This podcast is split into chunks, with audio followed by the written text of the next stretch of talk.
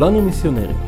דיבורים בנושאי תנ"ך והברית החדשה, מדע ואמונה, בריאה ואבולוציה, אקטואליה ותיאולוגיה. עורך ומגיש, ליאור טיפון. והפעם,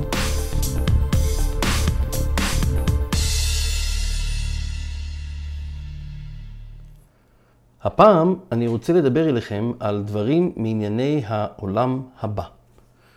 על תכלית העולם הזה, על היעדים האפשריים שאליהם נשמות הנפטרים הולכות לאחר המוות, ועל משפט הצדק של דיין האמת. התחום התיאולוגי, שנקרא לפעמים ביהדות העולם הבא, נחשב במקרים רבים למיסטיקה. כמו מונחים רבים מאוד מתחומים רבים מאוד, גם המילה מיסטיקה מקורה בשפה היוונית, שבה פירוש המילה מוסטיחוס הוא סודי או נסתר. ומכאן גם נלקח התרגום העברי למילה מיסטיקה, שהיא תורת הנסתר. העולם הבא, שאליו עוברת נפש האדם לאחר המוות, נחשב למקום לא ידוע. כלומר, שאי אפשר לתפוס אותו בחמשת החושים הפיזיים. וכתוצאה מכך, רבים מאוד שהשקפת עולמם היא חומרנית בלבד, נוטים להטיל ספק בעצם קיומו. אולי תתפלאו לדעת שלא רק חילוניים ואתאיסטים מטילים ספק בקיומו של עולם מעבר לעולם הזה. לפני כאלפיים שנה היה זרם קטן אבל מאוד משפיע ביהדות, שנקרא הזרם הצדוקי. ושרוב משפחות הכהנים בבית המקדש בירושלים השתייכו אליו. אותם הצדוקים דחו את האמונה בקיומו של עולם רוחני מעבר לעולם הזה. הם קיבלו רק את החומש כדבר אדוני, ודחו את דברי הנביאים ואת ספרות החוכמה שבתנ"ך. הצדוקים אמנם היו זרם קטן יחסית בעם ישראל, אבל בגלל שרבים מאוד מהכהנים היו צדוקים, הוא זכה לכוח רב מאוד למרות מספרו הקטן. לאחר חורבן בית שני, הזרם הצדוקי שהיה מרוכז סביב מרכז הכהונה בירושלים, נמחק לחלוטין על ידי הצבאות הרומיים, ולא נשאר ממנו זכר. בעצם רק שני זרמים ביהדות בית שני, מתוך לפחות חמישה זרמים שידוע לנו עליהם, שרדו את החורבן, ושניהם בגלל שהם הספיקו לברוח מירושלים לפני חורבנה.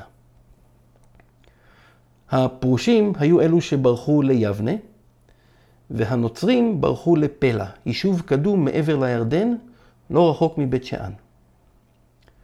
אבל דווקא שני הזרמים הללו, שבראשית דרכם לא היו שונים מאוד זה מזה בתיאולוגיה שלהם, האמינו מאוד בדברי הנביאים, והאמינו בקיומו של עולם רוחני שבו יש מלאכים, שדים ורוחות שרת, כמו גם בנצחיותה של הנפש, בין אם במלכות השמיים או בגיהנום. למרות שהתחום הזה נחשב לנסתר, התנ"ך דווקא כן מדבר עליו במספר מקומות, שברובם מדברים על המלאכים והשדים, שהם יצורים רוחניים שקיומם איננו מוגבל למציאות הפיזית, וכמו כן, ישנה התייחסות ברורה בנבואת דניאל לקיומו של שכר נצחי לצדיקים ועונש נצחי לרשעים לאחר מותם. הנביא דניאל ברוח הקודש שעליו אומר את הדברים הבאים: ורבים מישני אדמת עפר יקיצו, אלה לחיי עולם, ואלה לחרפות לדיראון עולם. והמשכילים יזהירו כזוהר הרקיע, ומצדיקי הרבים ככוכבים לעולם ועד. חיי עולם, לפי עולם המושגים של דניאל הנביא, הם מה שאנחנו קוראים לו בימינו גן עדן או מלכות השמיים. והמילים חרפות ודיראון עולם מתייחסות למה שהיום אנחנו קוראים לו באופן סמלי גהנום. שם שאמור להזכיר לנו למה המקום הנורא הזה בכלל קיים. על שם התופת שהייתה בימי קדם בגיא בן הינום בירושלים, שבו שרפו יהודים עובדי אלילים את ילדיהם באש למולך, ובכך הביאו על עם ישראל כולו את זעם אדוני ואת גלויות אשור ובבל. כמו כן, בכמה מקרים בתנ"ך אנחנו רואים התייחסות למקום אחר שנקרא שאול, שאליו יורדות נפשות המתים. יעקב אבינו, לאחר שחשב שבנו יוסף נטרף על ידי חיה רעה, דיבר על כך שנפשו תרד ביגון שאולה. כמו כן, אנחנו רואים בספר שמואל ב' את שאול המלך, לאחר שאדוני דחה אותו מלמלוך על ישראל ולא ענה לתפילותיו, שאול מעלה באוב את הנביא שמואל, שנפטר קודם לכן, מן השאול, כדי לשאול אותו מה תהיה תוצאת המלחמה הבאה עליו. השאול נחשב למקום ההמתנה, שבו נפשות המתים מצפות ליום תחיית המתים שבסוף העולם, שבו הן יקומו ויעמדו למשפטן ולגזר דינן. וכך כתבי הקודש מלמדים אותנו על שלושה יעדים אפשריים לנפשות האדם לאחר המוות. השאול, שהוא מקום המתנה זמני. לפי דברי יוספוס פלביוס, שחקר את התיאולוגיה היהודית בימי בית שני, השאול מכיל שבעה מדורים שבחלקם הרשעים מוחזקים בתנאי ענישה, ובחלקם הצדיקים שהוכרזו כצדיקים כבר בחייהם, ממתינים בתנאי נחמה עד תחיית המתים.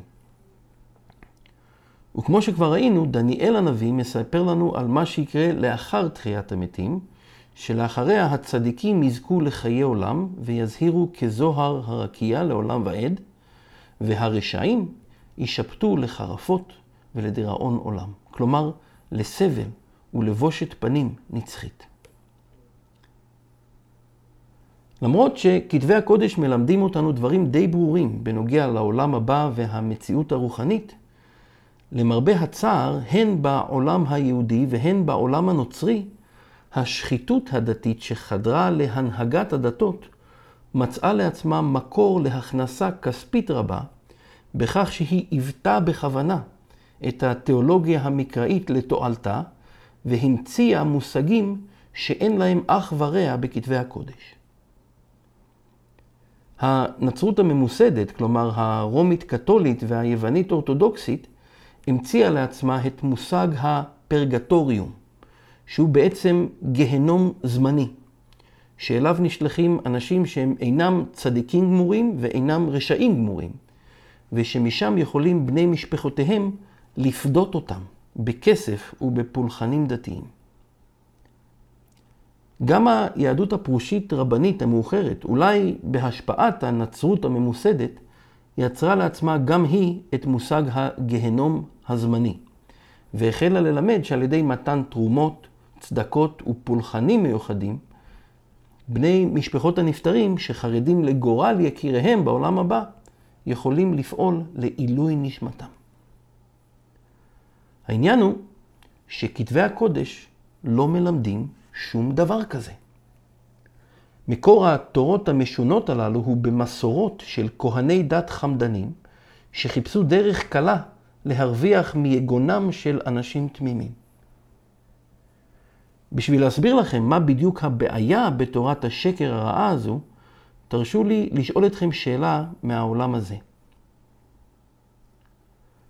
איך נקרא מצב שבו אדם עומד לדין, נמצא אשם בדינו, ונגזר עליו עונש חמור בהתאם לחטאיו, ואז משפחתו או מכריו מציעים כסף או טובות כלשהן לשופט כדי לבטל או להמתיק את דינו של העבריין המורשע. אם חשבתם על המילה שוחד, הרי שקלעתם בול. מושג עילוי הנשמות שהכמרים והרבנים מוכרים לציבור התמים שמאמין להם, הוא לא פחות מאשר הצעת שוחד לשופט כל הארץ. זה חטא חמור מאוד. לא רק שאדם נמצא אשם בדין, המשפחה שלו גם מוסיפה חטא על פשע ומנסה לשחד את אלוהי האמת בכסף ובטובות שהיא חושבת שהוא צריך ממנה. איזו איוולת. האלוהים ששופט את כולנו הוא שופט צדק. הוא טוב וצדיק וישר מאין כמוהו. וכל ניסיון חוטא כזה לשחד אותו ולנסות להטות את משפטו, מביא חומרה יתרה על מציעי השוחד. שלא לדבר בכלל על חומרת חטאם של כהני השקר הללו, שמלמדים את צאן מרעיתם, ששופט כל הארץ מקבל שוחד ושלמונים. אין עילוי נשמות, אין עיוות דין, אין הנחות למקורבים, ואין דרך לשמן את כיסיו של אלוהי האמת.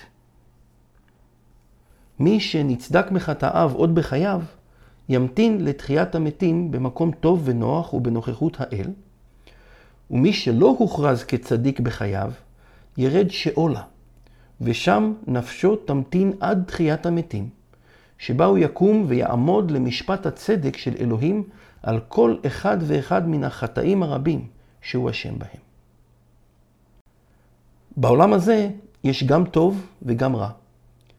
ובחיים שלנו פה אנחנו נדרשים להחליט באיזה מן השניים אנחנו בוחרים. העולם הזה הוא רק מקום זמני, והוא רק צילו של העולם הבא. והעולם הבא, בין אם לחיוב או לשלילה, הוא נצחי. כל מי שעל פי דרך האמת של אלוהים בחר בטוב בעולם הזה ובחיי עולם, יזכה לחיי עולם נצחיים במלכותו המבורכת של אלוהים בעולם הבא. ומי שבאהבתו את החטא ובסירוב לבבו לשוב בתשובה בחר ברע, יאשם בדין וישפט לחרפות ולדיראון עולם בעולם הבא. כמו במאמר השיר המפורסם, העולם הזה הוא רק גשר צר שמוביל אותנו לעולם הבא. טיפשי מאוד מצידו של כל אדם להשקיע את כל מאודו לנסות ולבנות את ביתו על גשר. אנחנו רק עוברים פה. המקום הזה הוא לא נצחי. ולאחר שהעובר האחרון יעבור, העולם הזה יגיע לקיצו. בעולם הזה אנחנו זוכים לראות מהו טוב ומהו רע, ונדרשים להבחין בין השניים ולבחור בטוב. אין גהנום זמני, וגם אין גן עדן זמני. הזמני הוא רק בעולם הזה, ובשאול שבו מחכים המתים לאחרית הימים וליום הדין. אלוהי התנ"ך הוא אל נצחי, והוא סיפק פתרון נצחי לבעיית החטא האנושי. ובאותו היום בדיוק שבו יושלם מספר הנפשות שאמורות לעבור בעולם הזה, העולם הזה יגיע אל קיצו. העולם הבא הוא היעד האמיתי שאליו אנחנו צריכים לשאוף. בעולם הזה כולנו בסך הכל מחכים למוות שיבוא בקרוב ולתחיית המתים, שתעמיד אותנו מול כס הכבוד שבו ייקבע דיננו, בין אם לחיי עולם או לחרפות ולדיראון עולם. אם נצדקנו מחטאינו כבר בעולם הזה, הרי שכל שנותר לנו הוא להמתין עוד קצת, עד שאדוני יקיים את הבטחתו וייתן לנו חיי עולם. ואם לא נמצאנו צדיקים לפניו כבר בעולם הזה, כל שנותר לנו הוא לחכות ליום הדין, שבו ייגזר עלינו עונש נצחי. אף בן משפחה, חבר, רב או כומר לא יצליח לשחד את אדוני להעביר אף אחד מדין גהנום לחיי עולם. וזו טיפשות לשמה לחשוב ולהאמין שיש למישהו את היכולת לעשות קומבינה בשבילנו אצל היושב במרומים. אז עכשיו, אחרי שהבנו את המציאות הרוחנית הנוגעת לעולם הבא, נשארות בעצם רק כמה שאלות שעליהן על כל אחד מאיתנו לענות. האם אני בן אדם טוב? לא בן אדם טוב בעיני עצמי או החברה שאני חי בה, אלא האם אני בן אדם טוב בעיני האלוהים שלפניו אני עתיד לתת דין וחשבון. איך אפשר לדעת? בעצם זה לא כל כך קשה לדעת. אותו האלוהים שברא אותנו ושעתיד לשפוט את כולנו ביום מן הימים, נתן לנו כמה דרכים לבחון את טובנו לפני יום הדין. ובמיוחד לנו, לעם ישראל, אדוני נתן את ההתגלות הברורה ביותר, שלפיה אנחנו יכולים לבדוק את עצמנו. התורה. אני לא מדבר על הלכות הרבנים החכמים בעיני עצמם וכל פסקי ההלכה שלהם, אלא על התורה עצמה. זו שנכתבה בסלע, באצבע אלוהים. עשרת הדיברות. לא תנאף, לא תגנוב, לא תענה ברעך את שקר, לא תרצח, כבד את אביך ואת אמך. האם כבר בחנתם את עצמכם מול המראה הרוחנית של עשרת הדיברות? ניאוף הוא לא תמיד מעשה פיזי, אלא יכול להתרחש כבר בליבנו. כל מי שמביט באישה שאיננה מקודשת לו, בתאווה מינית, כבר נאף אותה בליבו. והרי אלוהים רואה את ליבנו. גניבה היא לא תמיד גדולה וברורה לעין. גם גנבת דעת נחשבת לגניבה בעיני אדוני, וגם גנבות שהן כביכול קטנות הופכות אותנו לגנבים. דברים כמו דיבור בטלפון בזמן העבודה, הורדת סרט או שיר פיראטי מהאינטרנט, או השאלת היוגורט של אחותך מהמקרר ללא רשות, הם גנבות לכל דבר. דין פרוטה כדין מאה.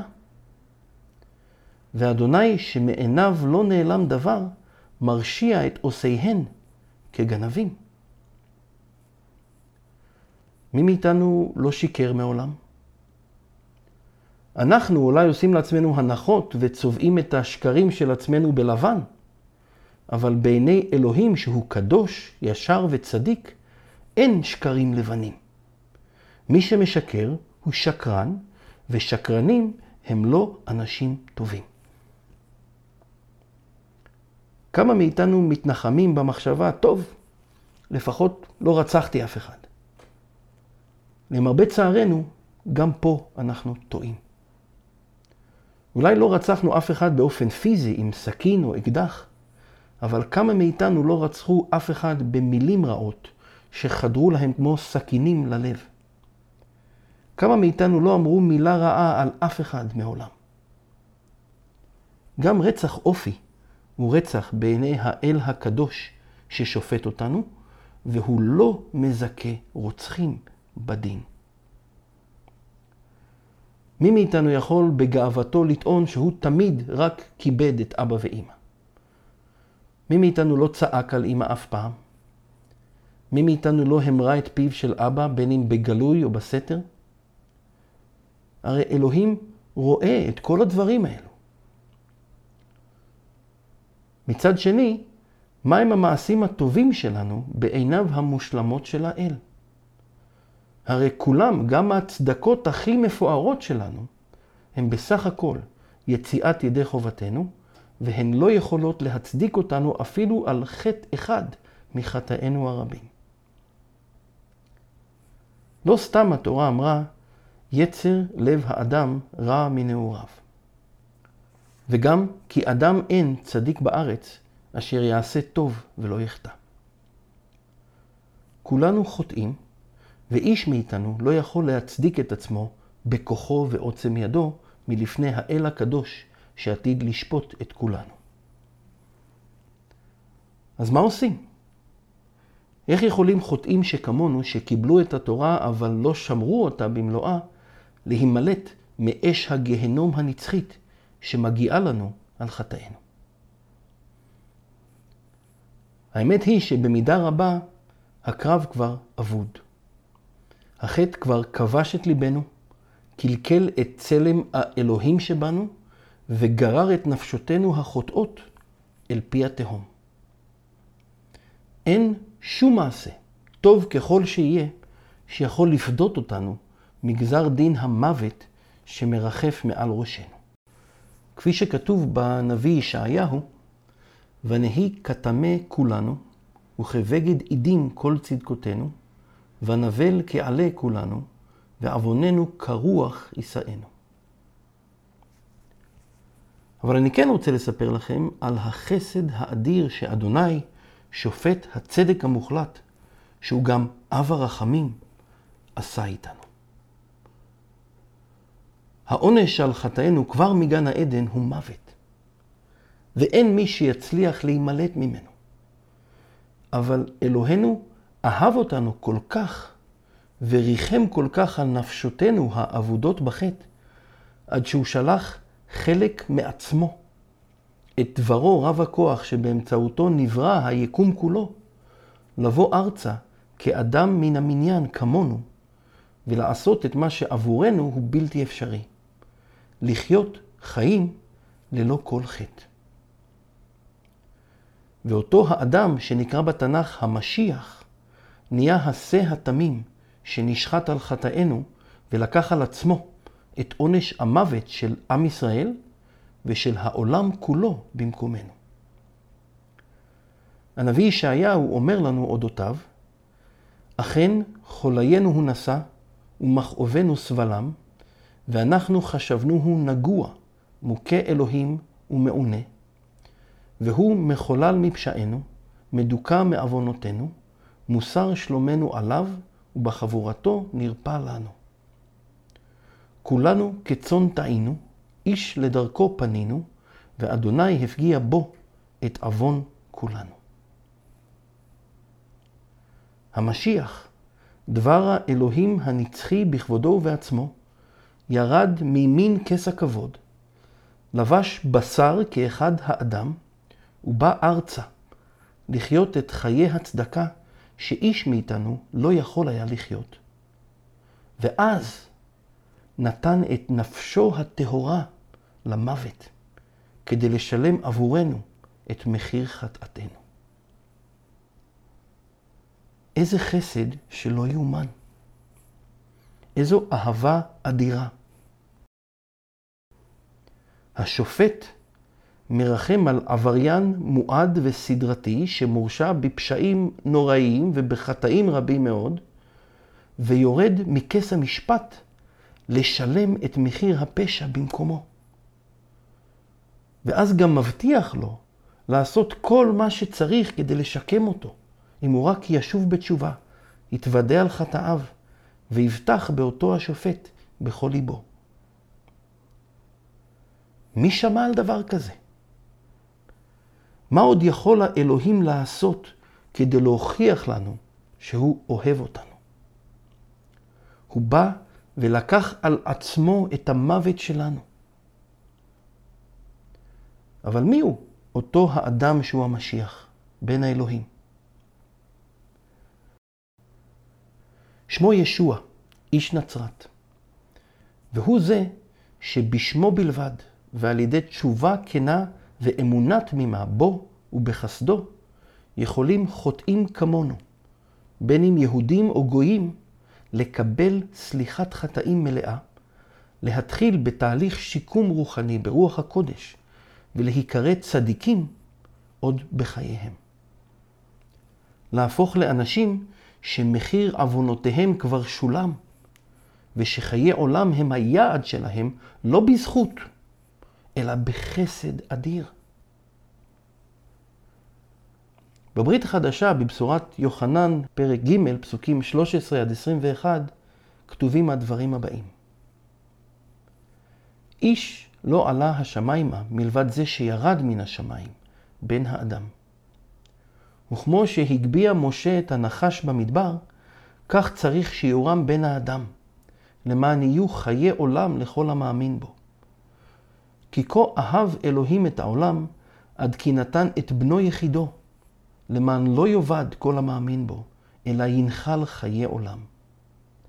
הנה אלוהים לא שלח את בנו אל העולם לשפוט את העולם, אלא כדי שיבשע העולם על ידיו. המאמין בו איננו נידון. מי שאיננו מאמין כבר נידון, מפני שלא האמין בשם בן האלוהים היחיד. וזהו הדין, האור בא אל העולם, ובני האדם אהבו את החושך יותר מן האור, כי רעים היו מעשיהם.